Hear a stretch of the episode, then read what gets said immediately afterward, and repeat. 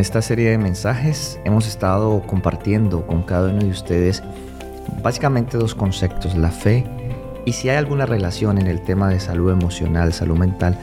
No es probablemente una serie de salud emocional, pero hemos tratado de incluir un poco de eso, siendo que la fe juega un papel muy importante como recurso para enfrentar y salir adelante de cualquier tipo de situación, incluidas aquellas que están afectando mucho nuestro mundo que son todas las situaciones emocionales, mentales, como la depresión, la ansiedad, aquellos que sufren por alguna razón de ataques de pánico, esa cierta zozobra que se ocasiona en el corazón que a veces ni siquiera sabemos por qué.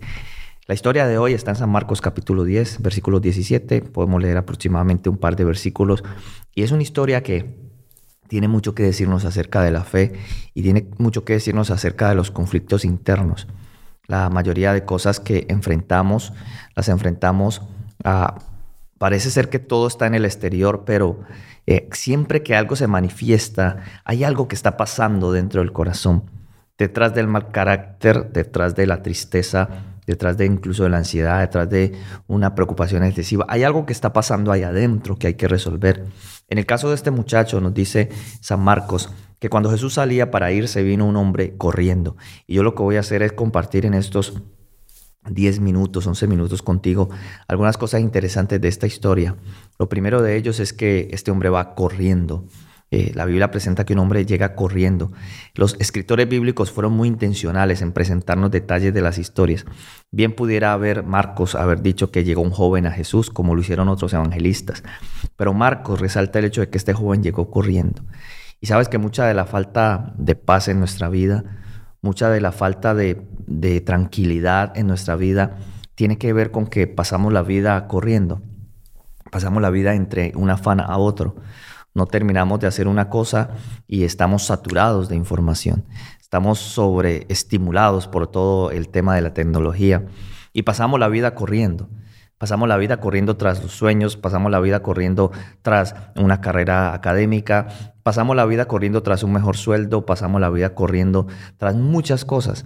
Y se nos ha impuesto como sistema que hay que correr, que todo tiene que ser rápido, que tienes que ser cada vez más productivo, que no puedes bajar ni un segundo. Eh, y está bien en el sentido que sí necesitamos exigirnos.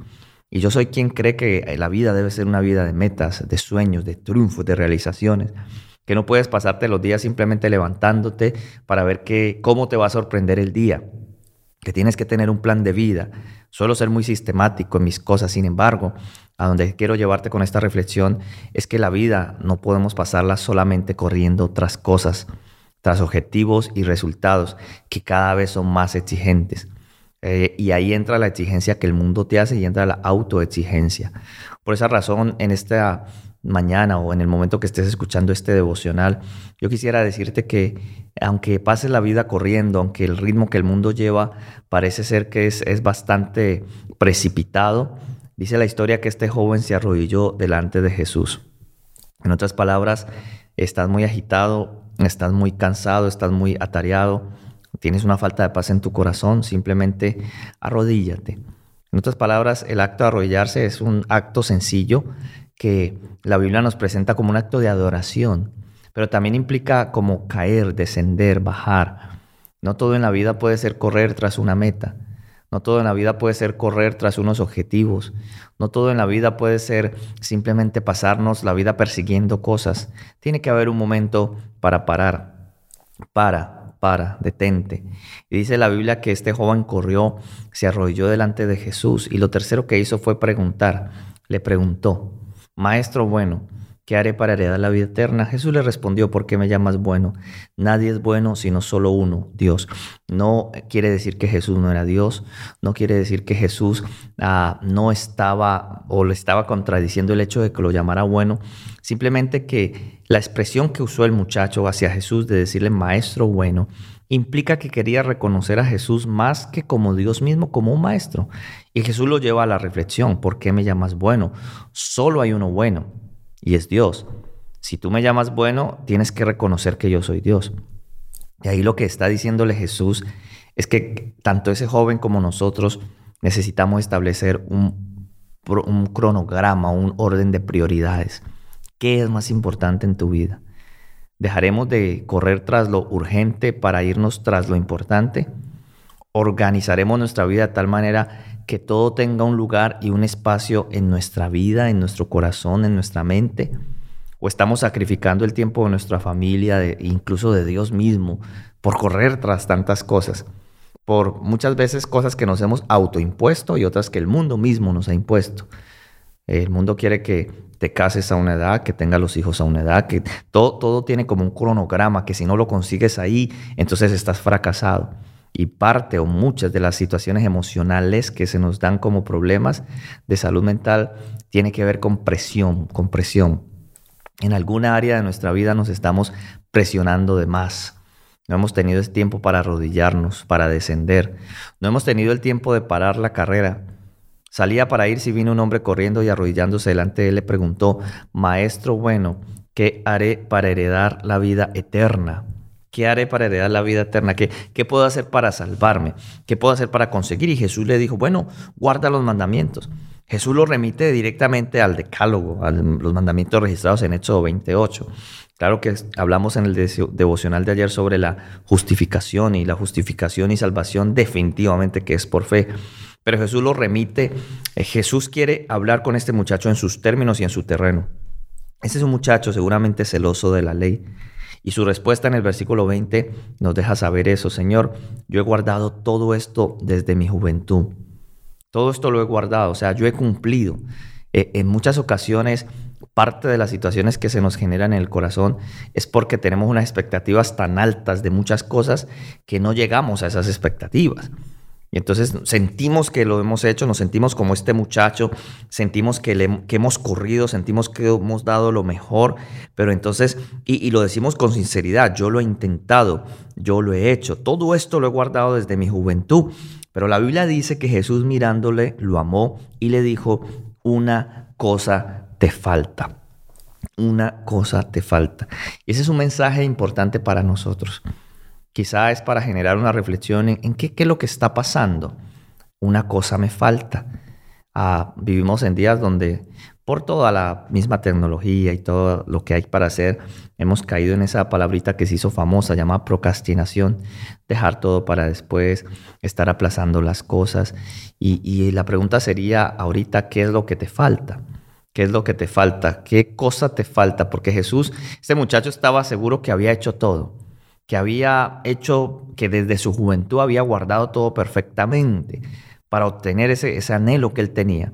Pero Jesús lo remite a la reflexión y le dice, una cosa te falta. Eh, ¿Qué podría ser? ¿Qué te puede estar faltando a ti esta mañana, esta tarde, este día? ¿Qué te está faltando para, para que logres lo que quieres? Para que puedas sentirte más tranquilo, para que, eh, o tranquila, para que no haya ansiedad en tu corazón, para que no haya zozobra. ¿Qué falta para salir de la depresión? ¿Qué falta para sentirse realmente pleno en Jesús? Para sentir que lo que tienes es suficiente sin que eso te haga conformista sino que si quieres llegar más arriba puedas tener un plan, pero un plan que no te quite la paz del corazón, un plan que no te angustie, un plan para sacar las cosas adelante sin que sacrifiques por otro lado tu familia en sí.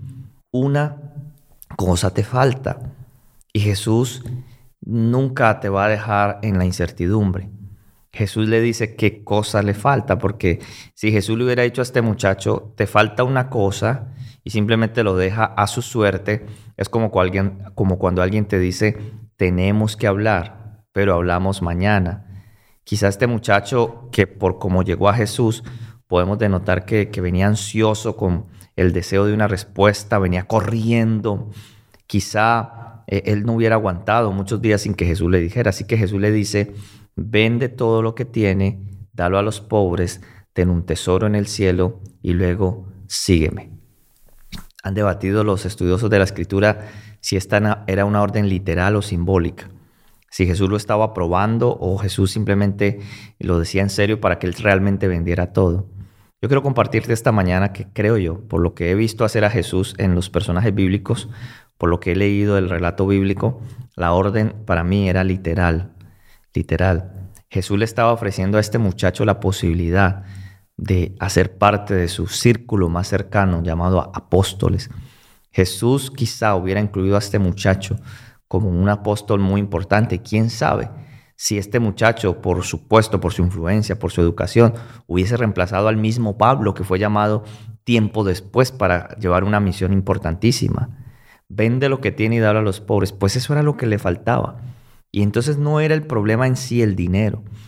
Lo que Jesús le está diciendo tras bambalinas, muchacho, organiza tus prioridades, organiza tu vida, organiza lo que quieres hacer, dale lugar a lo importante, no corra solamente tras lo urgente. Es más, aún para resolver problemas, fragmenta tus problemas y comienza a resolver lo más importante, lo que más realmente te está afectando, lo que más está acabando con, tu paz. Haz un plan para ello, pero que ese plan te lleve a tener también, como dijimos el día de ayer, paz. El muchacho, dice la escritura, se fue afligido por estas palabras porque era dueño de muchos bienes. En otras palabras, no era capaz de desprenderse de lo que tenía. No era capaz de establecer sus prioridades le estaba costando y le costaba desprenderse de eso para realmente tener lo que él más anhelaba en su corazón, que es la paz. Es lo que yo quiero decirte como conclusión en esta mañana. La paz del corazón no se negocia, no se compra, ni se vende. No, no la venden en ningún lado. Así que no la cambies por nada. A veces es mejor sacrificar un poco de dinero, incluso de salario, pero tener más tranquilidad. Si hay una persona que está yéndole mal, pasándola mal en un trabajo, y, pero tiene otra opción, tome esa opción. Busque la manera siempre de estar tranquilo. Y esa tranquilidad a, la, postre, a la larga, te va a dar mejores resultados que estar bajo una situación de extremada presión, de, mucha preocupación. A veces es necesario arrodillarse para volver a empezar. Que Dios te bendiga, que Dios te guarde, que el amor de Jesucristo esté contigo y que donde quiera que estés y estás escuchando este mensaje, tenga la seguridad que Dios está dispuesto a bendecirte. Un abrazo cariñoso.